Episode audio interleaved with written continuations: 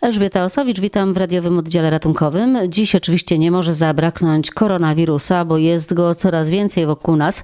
W drugiej części programu natomiast porozmawiamy o hormonach, bez których nasze ciało nie działa tak jak trzeba. Zacznijmy od tego, co najważniejsze. Zdiagnozowanych przypadków koronawirusa jest coraz więcej. Liczby zmieniają się z godziny na godzinę. Służby sanitarne podejmują kolejne decyzje. Szykowane są kolejne miejsca dla ewentualnych zarażonych. Wojewoda Dolnośląski Jarosław Obremski wydaje zakaz organizowania imprez masowych. Na pewno wszystkie imprezy powyżej tysiąca osób będą odwołane. Niekoniecznie będą odwoływane imprezy na zewnątrz, ale za każdym razem będzie to po rozmowach z, nie tylko z organizatorem, ale i przede wszystkim z wojewódzkim inspektorem sanitarnym. Być może niektóre imprezy plenerowe będą się mogły odbywać przy spełnieniu jakichś, jakichś warunków. Natomiast wszystko, co jest wewnątrz, Niestety mecze piłkarskie traktujemy jako trochę wewnątrz, bo, bo to proszę zwrócić uwagę, że na kuluary stadionu i tak dalej, to trudno mówić, że to jest na świeżym powietrzu. Mecze piłkarskie będą musiały się, jeżeli taka będzie decyzja Polskiej Ligi i Polskiego Związku Piłki Nożnej, odbywać przez jakiś czas bez, bez widzów. Zaleca się zrezygnowanie z podróżowania. Na granicy pojawiły się dziś kontrole sanitarne. O tym wszystkim mówimy w naszych serwisach informacyjnych. Wszystko po to, aby ograniczyć rozprzestrzenianie się koronawirusa. Specjaliści przypominają o myciu rąk, o chronieniu osób starszych, które są szczególnie narażone na zachorowanie. Powstrzymajmy się od odwiedzin w szpitalach. Przypominam, obowiązuje bezwzględny zakaz. I jeszcze jedno. Kiedy służby sanitarne zalecają nam kwarantannę domową, to znaczy, że mamy zostać w domu, bez wychodzenia, nawet na chwileczkę. Szczegółowe informacje można znaleźć na naszej stronie internetowej. A teraz hormony i nasz gość, endokrynolog profesor Andrzej Milewicz. Panie profesorze, pana zawodowe życie kręciło się wokół kobiet. No i cały czas się kręci. I przy tej okazji możemy porozmawiać o hormonach. Jakoś w przypadku mężczyzn te hormony mam wrażenie, że nie odgrywają aż takiej wielkiej roli jak w przypadku kobiet. Tak, to prawda? O, no to byłby seksizm, ale odgrywają bardzo dużą rolę u mężczyzn. Widać po w okresie po 40 roku życia, kiedy zaczyna się tak zwana andropauza i mężczyźni mają absolutnie podobne objawy, większość mężczyzn do objawów klimakterycznych u kobiet, tylko to zatajają. No właśnie, o tym się nie mówi. Nie mówi się o tym. Menopauza u kobiet Mężczyźnie nie wypada normalnego. mówić o tym, że ma jakieś chwile słabości. I ma taką chimeryczne nastroje, z euforii popada w depresję, wybuchowy, wybuchowy jest agresywny. To są ci szefowie tacy niesforni, którzy akurat później już są tacy piano-piano, ale, ale pewien mają taki okres, okres agresji prawie jak okresy dojrzewania. I to za to właśnie odpowiadają hormony. Za, za to odpowiadają hormony, bo spada poziom testosteronu i po prostu organizm się buntuje. O mężczyznach myślę, że trochę później, teraz jednak wróćmy do kobiet. I to jest tak, już jako nastolatki słyszymy, że no bo te hormony, bo tam się dzieje, bo tam buzuje. Co się wtedy dzieje, jeśli chodzi o hormony? Znaczy, ja bym tu widział takie trzy okresy w życiu kobiety, w których te hormony grywają rzeczywiście bardzo istotną rolę. Zacznijmy od okresu dojrzewania. To jest bardzo ważny okres, bo u dziewczynki zaczynają mieć menarchę, czyli pojawia się pierwsza miesiączka.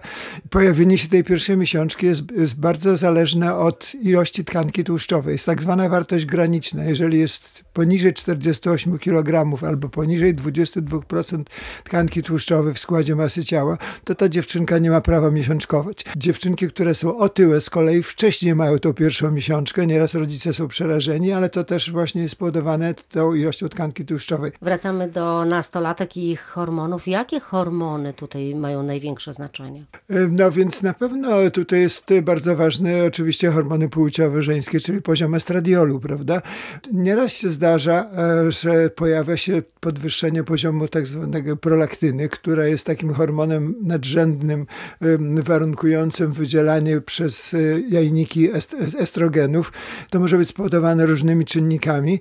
Często może też być spowodowane stresem, czy niewłaściwym odżywianiem, również z bieganiem na przykład w tej chwili na ulicach jest pełno młodych dziewcząt, które biegają powinny mieć absolutnie biustonosz, dlatego że bez biegania bez biustonosza powoduje drażnienie brodawek w gruczole piersiowym, a drażnienie brodawek stymuluje wydzielanie prolaktyny. W związku z tym te ranerki, czyli e, biegaczki, mogą mieć również zaburzenia cyklu miesiączkowego. A o tym się w ogóle nie mówi? Nie, nie mówi się o tym. No, w, niby uważa się, że te elastyczne koszulki, które ściskają piersi, nie powodują tego, ale jednak jest to drażnienie i to y, mechaniczne i, i po prostu do tego o tym się powinno też pamiętać jako taki zadaniu domowym do odrobienia nastroje nastolatek. Rodzice nastolatków wiedzą o tym bardzo dobrze, że tam potrafi być absolutnie burza. I wtedy się mówi o tej burzy hormonów. Co się dzieje takiego wtedy? No więc u chłopców to jest ten e, buzujący okres związany z e, testosteronem, który zaczyna być produkowany w, no, w prawidłowych wartościach,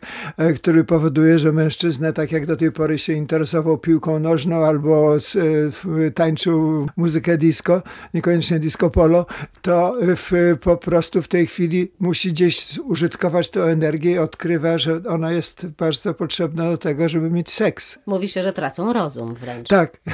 No, y, w, w, u dziewczynek natomiast no, dochodzi też, zanim te miesiączki ulegną normalizacji, to jest, może być występować tak zwany zespół napięcia przedmiesiączkowego, który jest dość powszechny. Bardzo istotną rolę odgrywa stres w naszym życiu. Panie profesorze, zatrzymajmy się trochę przy tych nastrojach i emocjach, za które właśnie odpowiadają hormony. I to nie chodzi o charakter, że ktoś jest y, nadąsany, złośliwy albo wybuchowy, tylko właśnie dzieje się w jego ciele dużo różnych rzeczy, nad którymi nie może panować. Tak może być? No na pewno tak. No, takim klasycznym przykładem y, może być y, doświadczenie, które zrobiono w Stanach Zjednoczonych, gdzie analizowano, jaki jest profil hormonów ludzi, którzy osiągnęli sukces w zarządzaniu w ogromnymi korporacjami. Okazało się, że ci ludzie, którzy mają właśnie y, sukces w tym, mają wysoki testosteron, to dotyczy mężczyzn, i niski kortyzol. Natomiast ci, którzy nie osiągnęli sukcesu, mieli wysoki, e, ten, nawet ten testosteron też był nieco niższy, ale mieli wysoki kortyzol, czyli po prostu e, nie radzili sobie z, ze stresem. I to tutaj wrócę do tego, o czym wcześniej mówiliśmy, do tej roli stresu. Stres jest takim no, bardzo zabójczym środkiem, który powoduje wydzielanie nie tylko adrenaliny, który powszechnie wszyscy młodzi mówią, że muszą sobie trochę adrenalinę podnieść, ale głównie podnosi nam kortyzol, który jest jest no, hormonem niekorzystnym. Oczywiście on musi być y, w naszym organizmie, bez niego byśmy sobie nie dali rady, ale w nadmiarze prowadzi do różnych negatywnych konsekwencji w naszej przemianie materii, czyli w zaburzeniach metabolicznych, prowadząc do wzrostu otyłości, otyłości trzewnej, y, później dalej insulinooporności, o której tyle się mówi, do skłonności do cukrzycy, do, narastania miażdżycy. To wszystko y, no, jest bardzo negatywne, a wszyscy jesteśmy poddawani poddawani takiemu przewlekłemu stresowi, o czym sobie nawet nie zdajemy sprawy. U mężczyzn to jest zaburzenia potencji. Coraz to więcej młodych mężczyzn z prawidłowym poziomem testosteronu zgłasza się również i do mnie z powodu zaburzeń potencji, chociaż prawidłowo funkcjonują, ale muszą, nie potrafią sobie wy, wykasować z tego twardego dysku. Zalecam tutaj na pewno jogę prowadzoną przez bardzo jakiegoś takiego rozsądnego trenera i zaawansowanego, bo w dzisiejszej dobie wszyscy sobie robią papiery, ale niekoniecznie muszą być dobrymi trenerami, czy trening autogenny, który jest również wspaniały, który wyłącza nasz mózg i czyści go na, na chwilę, a wszyscy tego bardzo potrzebujemy. Albo chociaż do lasu pójść. No chociażby, tak. No nie mówiąc o tym, że takim cudownym środkiem, który neutralizuje tą hiperkortyzolemię, jest bardzo prosta sprawa, mianowicie oksytocyna. Oksytocyna to jest taki hormon, który jest wydzielany przez przysadkę, który wydziela się w nadmiarze u kobiety w okresie ciąży albo w okresie, kiedy się kocha, czy u mężczyzny również, ale wydziela się wtedy, kiedy ma motyle w brzuchu. Bardzo łatwo jest go wystymulować poprzez przytulanie i po prostu wystarczy się przytulić na 6 sekund, przez 6 sekund poczuć bicie serca tej drugiej osoby i wydziela się taka ilość oksytocyny, która neutralizuje ten negatywny wpływ kortyzolu.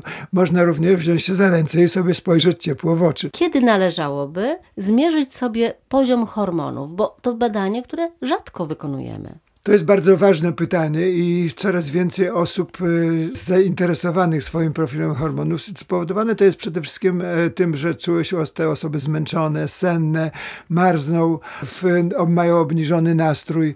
e, I nie wiadomo to dlaczego. Nie wiadomo dlaczego, ponieważ coraz więcej się mówi o chorobach tarczycy, o niedoczynności tarczycy, o chorobie Hashimoto, która jest takim tajemniczym zjawiskiem. Bardzo jest ważne to oznaczenie poziomu hormonów tarczycy, przede wszystkim u kobiet, które planują ciążę, dlatego że nie zbyt wysoki poziom TSH, czyli hormonu, który jest wydzielany przez naszą przysadkę, może utrudniać zajście kobiety w ciąży i później to TSH należy monitorować w czasie ciąży, żeby ta ciąża prawidłowo przebiegała. To jest bardzo ważne, e, co pani redaktor powiedziała. Mm, Także to TSH jest e, absolutnie konieczne. Dlaczego tak rzadko robi się właśnie badania hormonalne? Bo one są drogie? One są drogie i nie są refundowane w dużej mierze przez, e, znaczy jeżeli się pójdzie do specjalisty, do przychodni, który ma kontrakt z NFZ-em, to wtedy on może to zlecić, ale też on ma ograniczony budżet i nie może każdemu zaserwować tych badań, które powinien zaserwować, dlatego że ta wizyta jest źle skalkulowana i po prostu nie refunduje rzeczywistych kosztów. Dlatego większość pacjentów prywatnie robi sobie te badania i po prostu dzięki temu jest właściwie leczony. W radiowym oddziale ratunkowym dziś to wszystko. Do usłyszenia. Elżbieta Osowicz.